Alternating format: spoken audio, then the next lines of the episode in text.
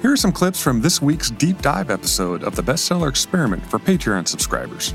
Hello and welcome to the Bestseller Experiment, a special deep dive episode that we record for you, our wonderful Patreon supporters. And this is the second in a series, uh, which we're titling now The Business of Being an Author, where we look at the business side of things and we're answering our listener questions, our Patreon supporter questions. And I've got with me today the, uh, well, we thought we'd speak to an agent, and why not speak to the best agent in the business, my agent, Mr. Ed Wilson. How are you today, sir?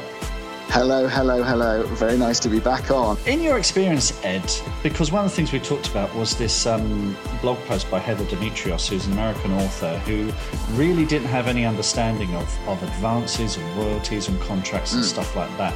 And I suspect few authors do. Do you, do you find you have to sit them down and take them through the basics? There is an education that comes with with getting a book published. And i think authors spend so much time focusing on the writing. Once you're getting an agent once you're getting deals coming in and you're having to scrutinize a contract there is a totally separate education that takes place. It has its own jargon as well, doesn't it? Which uh, it, it, like like most like I mean like most industries. I mean, publishing has developed a lingua franca, and it basically exists to to confuse authors and to prevent them from really understanding what they're what they're getting. And I, you know that, but that's true of everything. If most legal contracts were simple to understand, you wouldn't need to employ a lawyer.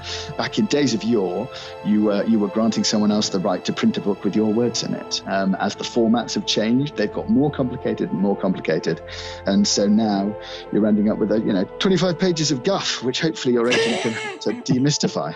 You know there are different strategies and different ways of doing it, um, and it's more about having having trust that your publisher has got a plan and that's something that you will talk to them about. You should always ask them to say, look, how are you going to get this book in people's hands? Right. And finally, I have a question for you, Ed, uh, which is can you explain how royalty statements work? You can help support the podcast. Subscribe today at bestsellerexperiment.com slash support.